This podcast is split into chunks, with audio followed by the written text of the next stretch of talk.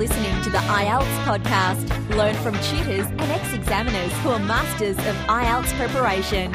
Your host, Ben Worthington. How to become an IELTS trainer. Hello there, IELTS students. In this tutorial, Daphne and myself will be uh, sharing how how we became involved in IELTS and for this tutorial is also for the tutors who are listening, both the native English speakers and the non native English speakers, because we do have a lot of them. We used to have a course and a forum as well for the IELTS teachers. We've we've closed it temporarily, but we'll probably be reopening that uh, later. So, anyway, how are you doing, Daphne?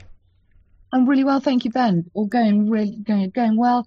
Lots of the test centres are reopening, so it's busy, busy at the moment, which is fantastic. Yeah, it seems like we're really around the corner. I mean, in Europe, at least, I think in some countries, coronavirus is still having a massive impact, but at least in Europe, it seems normality is slowly returning. Would you agree? Absolutely it's a different kind of normal but yeah. i think it's really reassuring for people to be able to uh, do their exams again uh, i think you know obviously it's nice for everybody to be able to go out again um, but i think you know when you've been working towards an exam for a goal and everything and you're you're kind of you're stuck, you're suspended um, for three months. It's a long, long time. But yeah, with test centres reopening and students taking exams again and getting great results, so it's it's good.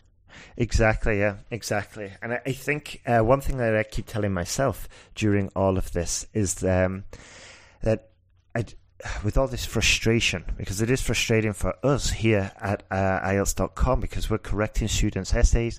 Lots of students are emailing us saying, oh, um, the test centre's closed, I don't know what to do. There's a lot of frustration around at the moment. And one thing I keep telling myself is just like move forward, just keep moving forward. Um, and you know that's how you're going to get answers. You're not going to get answers just sat, sat there thinking and thinking and thinking and getting yourself worked up. It's usually action and moving forward is the best way to deal uh, with these issues. Um, so, Daphne, in as you know, we're going to be talking about IELTS um, training and it's basically aimed this tutorial as i said is aimed at the tutors who listen to ielts podcast so we might be speaking a little bit faster than normal. Um, good practice. But how, exactly, yeah, how, did, how did you get into ielts? Good question actually. Well i did my erasmus in spain and after university well during university, and then I did the last year as a, as an Erasmus student, which is an exchange program, and basically, I ended up in Valencia, and there was a lot of demand for English teachers. Mm. And I thought, okay, I'll give this, I'll give it a try, you know. And basically, I just got thrown into a classroom with a textbook, and oh, I no. was like, what? Uh, but fortunately, uh, I kind of, I, I just had this inner feeling that I really liked this, you know. I mean, at first it was a challenge. I was a bit I was a little bit lost, but soon I was like I was really enjoying it. I was I loved getting the results for students, and so yeah, I was really pleased. And then eventually, I started in a in an elite business school in Valencia oh, wow. called EDEM. That, yeah, and yeah, that's that's good. Yeah, this is what kind of opened up the door for me for IELTS because um, I realised that with exam preparation, you're kind of you're judged by results, not by how many students like you, which is the usual sort of like, you know, the usual standard in a lot of private academies. Get along with the students, make them smile, and you keep your job. Which I thought was pathetic because if you're results orientated, you want to get your students pass yeah. Uh, you want to give them results. You want to get them speaking the language, you know, and exam preparation is the best way to find out like which strategies are working, what's getting results for the students and what's not and what, what isn't. So yeah, when I was doing this exam preparation, um, that kind of led into IELTS. First, it led me to specialize into exam preparation. Then it led me to specialize in, in IELTS. And I mm. just wanted to get better and better. So that's how I started the podcast because I was like, okay, if I do a podcast, I can reach all the experts. You know, oh, can, that's really good. Yeah, yeah, yeah. And the first episodes, I was interviewing lots of the experts, and I still we still do that. Um, and yeah, it's just a case of just getting better and more specialization, more specialized specialization until I got um, all the knowledge that I I still want more knowledge, of course, but I got enough knowledge to build a course, and I discovered enough sort of like secrets and techniques from all these tutors, and yeah. eventually I just put it all into one course, which I'm remaking at the moment, actually. So, yeah, oh, good. That's and quite... it's a huge, yeah, and it's a huge exam, isn't it? It's a, you know, oh, it's, it's humongous. Yeah, it's like it's the biggest IELTS, it's the biggest English exam globally, isn't it? Yeah, I mean, I read the other day 3.5 million tests were taken last year. I assume that's last year, not this year, but 3.5 million tests crazy, and 1,600 test centres all over the world. So yeah. it's a huge business, isn't it? Yeah, there's countries with less population than 3.5 million. uh, before we jump into it, before we start uh, going any further, Daphne, how did you get involved in IELTS? Well, I went into teaching um, after having worked in lots of other um, industries and lots of I worked in um, finance and in design. Um, but then I did so I'd done a degree already, and then I did my uh, CELTA. So CELTA is the most widely recognised and the best uh, starting to teacher qualification. Mm-hmm. And you need to have a degree in order to do CELTA. CELTA is run by Cambridge. Mm-hmm. Um, and that's a diploma. Uh, sorry, that's a, a qualification. Um, and that, so that was the beginning of my teaching. And then I taught um, in a language school, and uh, taught all sorts of levels, um, as Ben said. Um, but I used to watch these IELTS teachers because there was a IELTS was rather revered. I mean, it is still revered. So it was the, you know, oh, that's an IELTS class, and he's an IELTS teacher. so I wanted to know what was going on. Um, and we had a lot of Arabic students then um, who were studying for university, wanted to get to university in the UK.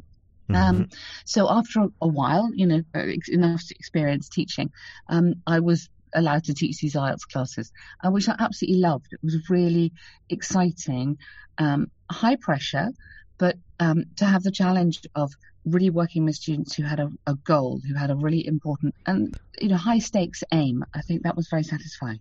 Absolutely, yeah. and it's a good point that actually. That's another reason I, I kind of forgot. Um, uh, not forgot, but I just didn't mention is that teaching motivated students is a is worlds apart from teaching a student who's been forced to go to the class. Uh, yeah. It just makes it it makes it so much more rewarding. You can move faster. You're both on the same page. You're both going for the same goal, and yeah, you know, it just makes everything so much better when you've got um, motivated students and you're going preparing for a test such as the IELTS is a really sort of like a high objective to aim for, and it just makes it yeah, easier. Absolutely. Okay, mm-hmm.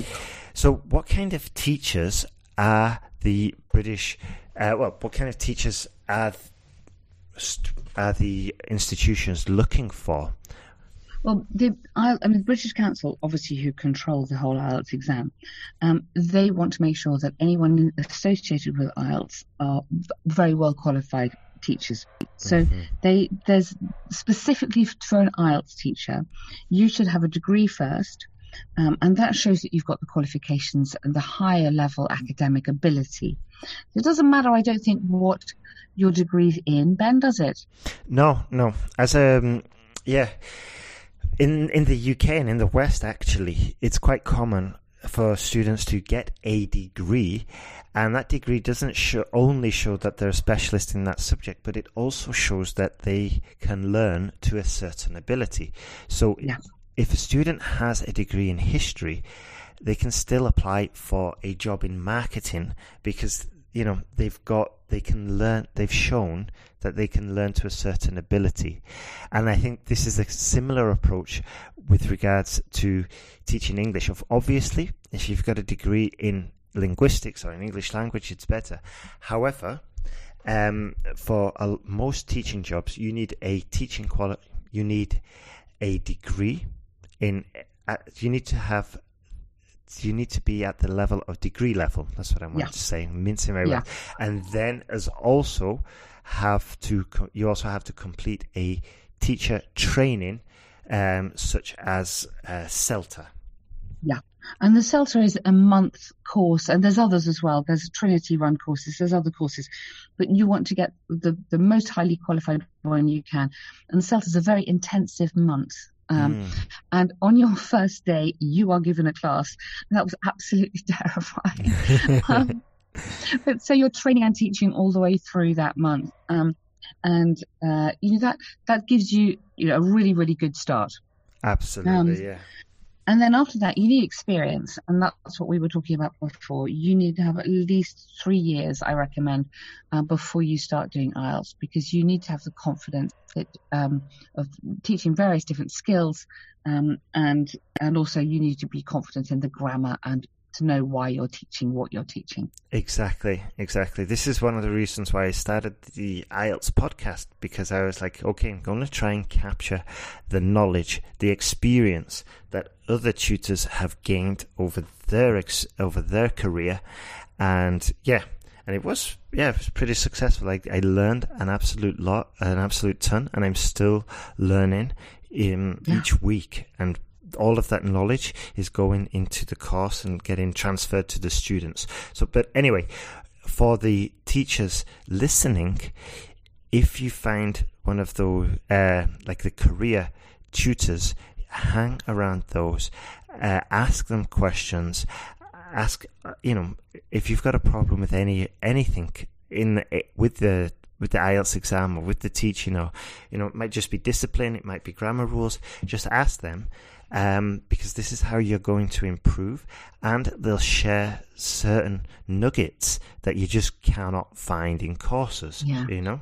Yeah, I, that's the best advice. I mean, there was a wonderful teacher I used to work, and the best advice he gave me is make sure you know where the answers are before you walk into that classroom. And I thought mm-hmm. that was so true because it, you know, if you're in a hurry or you're running late, you know, you just don't wing it. Just make sure you absolutely know you've read the text. If you're going to make the students read something, make sure you've read it as well and you know where the answers are. Because sure as anything, somebody will say, well, why is that answer true or not given or false or whatever? Yeah. And you need to be able to say why. Exactly. Yeah, exactly. Good class preparation. Yeah. Uh, and yeah, I used to map my classes down, plan them down to like 10 minute intervals. And I always used to like over plan just mm-hmm. to make sure that we don't, because uh, I wanted fast not fast classes, but I wanted to, to be punchy. I didn't want it to be slow moving. That's what I want to say. So they were yeah. always quite fast. They were always quite packed, value packed, and I always like over planned exercises. And um, yeah, so good preparation, good uh, good tip there from Daphne. So Daphne, what's your opinion regarding native and non-native English speakers for teaching IELTS? I think this has really changed over the years. Actually, I think, mm. to be honest, um, I've worked with some incredible teachers who are non-native, um, who are who've done the exam. They've got that experience of having actually taken it. Incredibly good at grammar. Um, so I think they have the confidence. So I think it really depends on the standard of the teacher. So for me, the actual language speaking, I mean, it, obviously, if you're practicing for a speaking exam, to have a native speaker is incredibly valuable. Mm-hmm. Um, but I think in I think in terms of the actual nitty gritty of the exam, I think if your teacher knows what they're doing, then I would argue that it really shouldn't be an issue.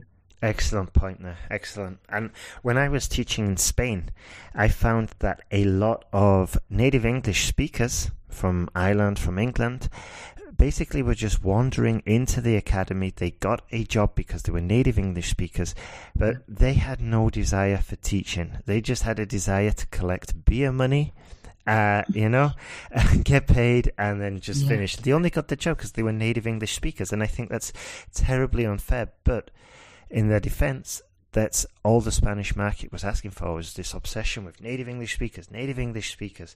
Yeah. Um, so really, you need to um, for, if you are teaching and you're a non-native English speaker, I would personally, I would focus on where my where I've got my advantage. Maybe um, I know grammar rules inside out. Maybe yeah. I, I know some good pronunciation tricks because um, you know, for example, if I'm Polish and I'm teaching Polish students, then I can explain certain sounds how they should be to that Polish speaker.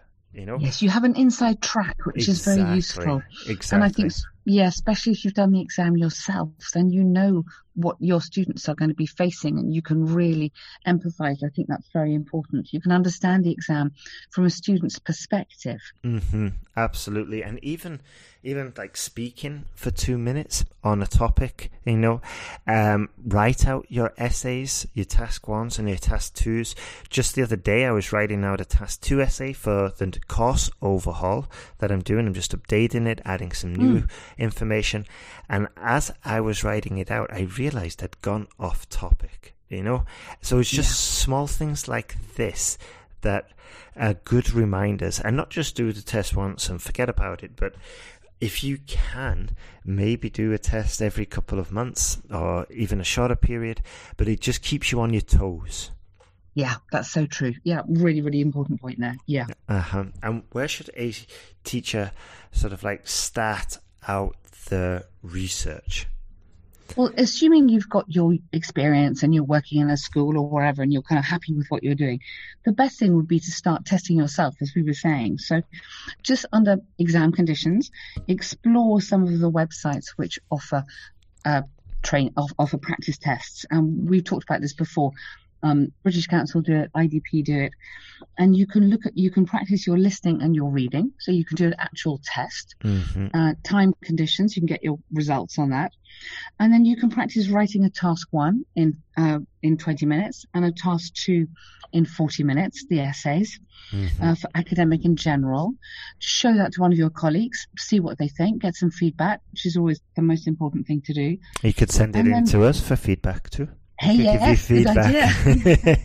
you don't have to say you're a teacher. Exactly. yeah. Um, yes, send it in. That'd be fantastic. Um, and then look at some of the speaking topics. So really try and see the see the exam from the student's point of view, Excellent. and then see how good see how good you are. Exactly, yeah. And also get familiar not only with the format but the criteria. You need to know the criteria inside out. You need to know which like grammar structures correspond to which band which uh, band scores your students are aiming for. Teach those structures, and this is what we've done with our online course, both for the writing and the speaking. Um, you know, you need to have a clear map for your students. And starting off with the criteria, which is official material, because there's a lot of material out there, and you're best starting with the official stuff. Um, but there are rumours that the public band criteria that IELTS IDP British Council publish is not that far away from the one that the examiners use. So you're definitely off to a good start if you start yeah. with the official material it does. You're right. It just gives you the whole it uh, the whole excuse me the the details of what people what the examiner's looking for, and also then therefore what you should be aiming to encourage your students towards when you're teaching. Exactly. And it's really good. You know, also, I mean, share that with your students. It's important that they know what they're being graded on. Mm-hmm. Excellent point there. Excellent point. It brings us brings me on to the next point, which is when you start out teaching IELTS, a great place to start is to identify what your students are struggling with. This is exactly what we do with our online course. Um, one of the first things we do is we give them a few tutorials, a few exercises, but then we get them writing essays because this way we can identify which where they're, where they're losing points, we can work on those points, and we find that the students, through this feedback, improve significantly faster. Yeah, absolutely. This is like a little uh, needs analysis, which you would do with your students anyway. But mm-hmm. by working out what um, mistakes they're making, what they're really strong at, because a lot of students have an amazing vocabulary, yet lack the coherence of getting the essay in the right kind of formula for an mm. IELTS exam. And I find that often actually sort of really, really impressive vocabulary, but it's a little bit all over the place with the organisation. And it, then once you've identified that that is a problem area, it, it's not too difficult to sort of work it back into the right shape. Um, and I think for the students as well, as you say, to to have that pointed out. You know, mm-hmm. you're really, really strong at this, this is something that you need to work at, or you need to get more grammar into the essay, or you know, you're making grammar mistakes which you really shouldn't be at this level. Um, this identifying the needs is is very important because then you can orientate the course and orientate your feedback towards meeting those needs. Absolutely. And just one thing that we do emphasize here at IELTS Podcast when we're giving corrections back is we identify what the student did right. And this is incredibly important because I remember when I remember vividly, I would get my Spanish essays back when I was learning how to, um, when I was learning Spanish and I was writing an essay in Spanish.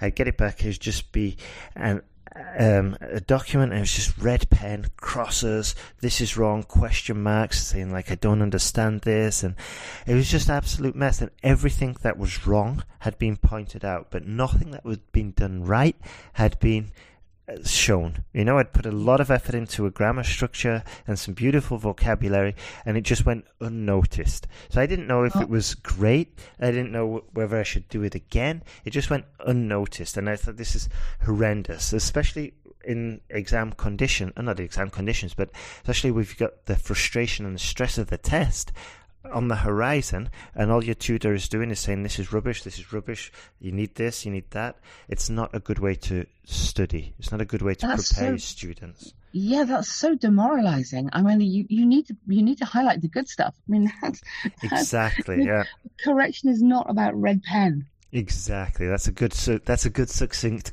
way of putting it. Yeah. So this is why when we do, out when we give our feedback to our students, we are really highlighting not only what they've done wrong, but really emphasizing what they've done right, just mm. to make sure that they do it again and again and again. Yeah, positive feedback. Absolutely. It's what you need. Exactly. And just one other thing.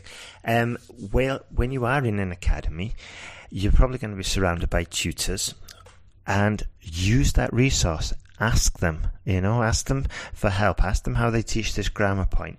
You would be surprised. And this is what got me started with IELTS podcast was at first I was asking um, a few tutors in the academy I was teaching I got some great feedback and I was like, right, I can get more of this if I start interviewing more tutors, and this is exactly what I did. I started interviewing, and we still do it, various subject matter experts, and all of this knowledge eventually went into the online course. So, um, yeah, they use these resources. Yeah, uh, absolutely. Take advantage and, uh, of it and also, you know, uh, exactly, teachers who you're working with, you know, they've all got a lot of experience as well, and mm-hmm. everyone's happy to share.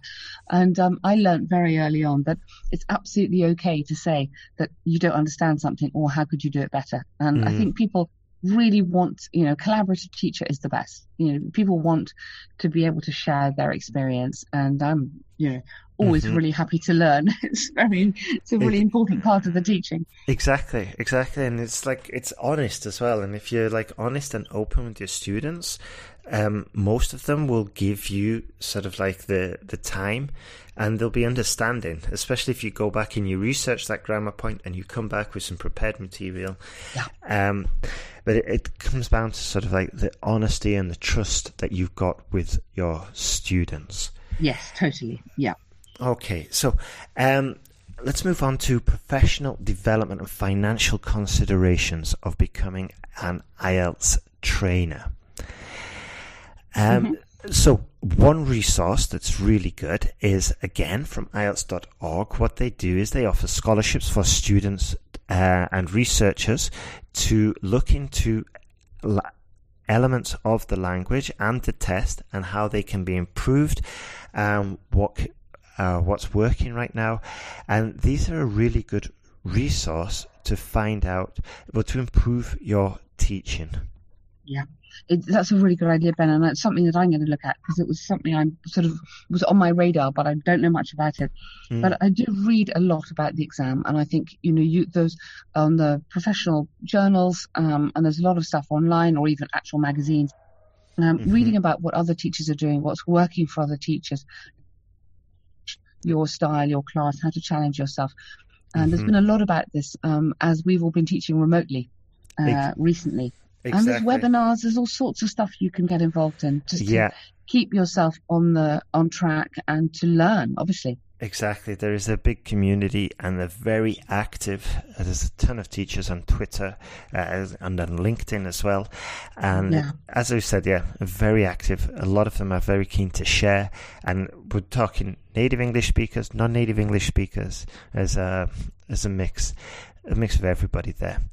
And so, next point I want to mention was that after teaching IELTS, um, you can go into being an examiner. I don't if, yeah, um, sorry, you can become, you can go into becoming an examiner, but there is one catch once you become an examiner is that you cannot teach IELTS when you are an examiner. Exactly, because there's a conflict of interest there. Obviously, you know too much about the inside track, um, mm-hmm. and I think fair enough. yeah, but there is one little sort of like you you cannot be an examiner. Well, you cannot say you're an examiner and teach at the same time, or you cannot say uh, you're a teacher and be an examiner. I think there's no, a, you... so I, I know for a fact that some IELTS examiners are teaching, but they just cannot mention it. They can't um, mention the fact they're examiners as well. Exactly. Ooh. Exactly. yeah, exactly. Yeah. Um, so yeah, so I mean, it's it's hard. I mean, being an examiner is hard. You need, you are. I mean, so and so it should be. You know, you are. You give a, you get a lot of training. It takes a long mm-hmm. time to be an examiner. You get a lot of training. Mm-hmm. Uh, you're tested on your or your obviously how good you are at grading, and it's really important to to reassure everybody that the examiners are very well qualified. Uh, the essays are double marked. Um, the speaking uh, examining is rigorously checked as well to make sure the examiner is fair and marking you correctly. Mm-hmm. And the examiners have to recertify every two years. Yeah. Uh, so the the standards are high, and the, that gives you the yeah the reassurance that you're you're it's valid. Exactly, exactly, and yeah, I think reassurance is the right word there for the students because a lot of them they, um, can get frustrated and you know, they start looking for ex- reasons for why they're not getting this band seven. And, you know, I've heard stories about certain exam centres being easier or being harder than others. Mm. But I think that's just, um, it's just going to drain your energy if you take that route. And yeah. I think the best way forward is just to trust in the system and yeah, and put your energy into your own preparation rather than searching online for myths of, of easy exam centers and so on and so forth. It's just a waste of energy. Just trust totally the system and yeah, divert yeah. your energy to your own preparation. Exactly. Yeah, that's just like looking for excuses, isn't it? Exactly. Exactly. Yeah. yeah. And yeah, just moving on to the last thing that the um, being once you sort of like become an IELTS teacher, in my opinion, um, you're head and shoulders above the rest. Because um, I was saying to Daphne before that, uh, or we were saying before in the tutorial that, you know, a lot of English teachers they'll be teaching children in the morning, business English in the uh, in the midday, and IELTS in the evening, and doing it this way, um, you're only going to be average in all three teaching aspects. Whereas if you specialize in one of them, which is what we've all done here at IELTSpodcast.com, day in, day out, you're getting deeper into the subject, you're learning it to a higher level of confidence, uh, you're making much more progress, you're getting feedback from the students, and you're going to be able to um, well, teach much more effectively by specializing in one area. Yeah, I think that's absolutely right. And and and you know when you when you, you travel and you you can travel all over the world and you've got that qualification, um, you know you can say you know I specialise in IELTS and it's a really uh, a lot of people want this exam and uh, it's great to be able to help them on their journey. Exactly, yeah, exactly. Great point there. Great point. Okay, that's everything from Daphne and myself for today. Uh, but remember to check out IELTSpodcast.com. You can sign up for some IELTS materials there. And there's the online course as well. And soon, I think we might be reopening our teacher training course. We closed it because it was full and we didn't have enough time uh, with the teachers, but that will be reopening some point this year. And also, we are relaunching the online course as well. So keep an eye out for that. And if you're in lockdown, um, it seems we're around the not around the corner, but it does seem like it, here in Europe we've kind of gone through lockdown, and it's there's sort of a, a, light at the end of the tunnel, and we're seeing that light now. So if you're in India or any other countries that's still in strict lockdown and it seems like complete chaos, just keep moving forward. There is a light at the end of the tunnel, and you will get there. It's just a matter of time.